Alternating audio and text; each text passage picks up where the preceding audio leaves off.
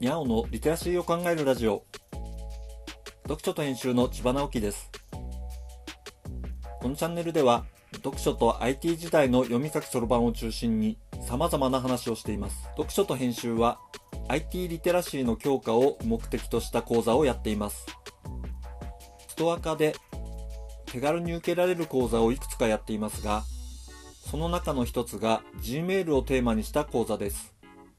Gmail は言わずと知れた Google のメールサービスです。無料でアカウントを取得できることもあり、ネットを利用する人は大抵アカウントを持っているでしょう。スマホが Android という方は、よくわからないけれど使えるらしいと思っている人も多いかもしれません。メールはネット上のサービスを使う上で必須と言っていいですが、案外存在に使っているケースもあるものです。Gmail の最大のメリットは、パソコンからでもスマホからでも同じメールを見ることができることでしょう。スマホユーザーの中には、キャリアメールしか使ったことがなくて、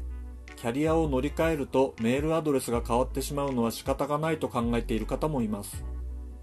そのような認識でいると、様々なサービスを継続的に使っていく上で支障が出ることが多いと思います。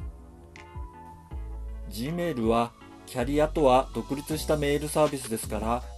スマホの乗り換えの影響を受けることなく使い続けることができ、しかも無料です。ただ、無料であることは諸刃の剣でもあります。無料だからとアカウントをたくさん作って管理できなくなったり、あまり読まないメルマガをどんどん購読して未読メールが放置されたり、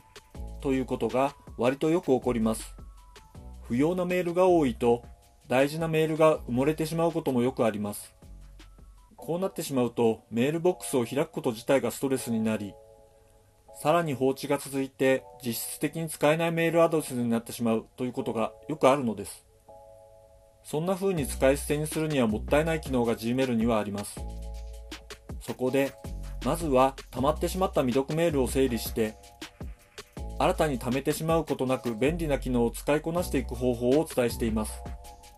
講義を一通り聞いていただくと、メールシステムや Gmail への誤解に気づき、どのように使うと効果的なのかを考えることができるようになると思います。講座の詳細な説明は概要欄にリンクを貼っておきますので、ぜひご覧ください。読書と編集では IT を特別なものではなく、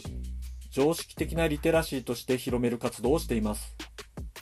詳しい内容については概要欄のリンクから、または読書と編集と検索して猫がトップページに出てくるホームページをご覧ください。ではまた。